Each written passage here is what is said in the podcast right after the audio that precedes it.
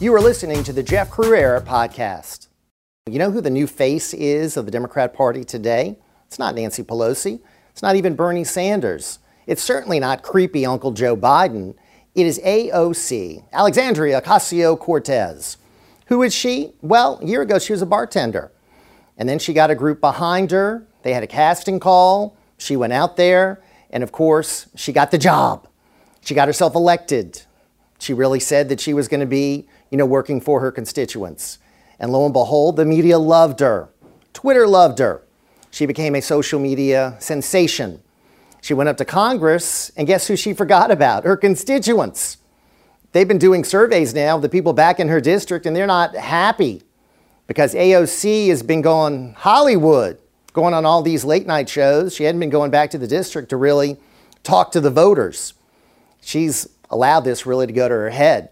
She now does social media posts where she's drinking wine and eating popcorn and talking to the American people about her crazy ideas. Let's talk about one of them this Green New Deal.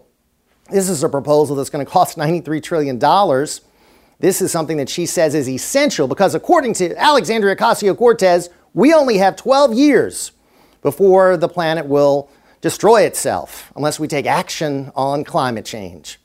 This is a 29 year old who really has no knowledge. Now, she really didn't even know what the three branches of government were. She really doesn't even know anything about life. She's just starting out. Sad thing is that she's now calling the shots in the Democrat Party. Nancy Pelosi is listening to her because she's got more Twitter followers, she's got more support, she certainly has more love from the media. Too bad her ideas are so crazy. Too bad she's a socialist. Too bad she doesn't like capitalism. Too bad she wants to make America like Venezuela.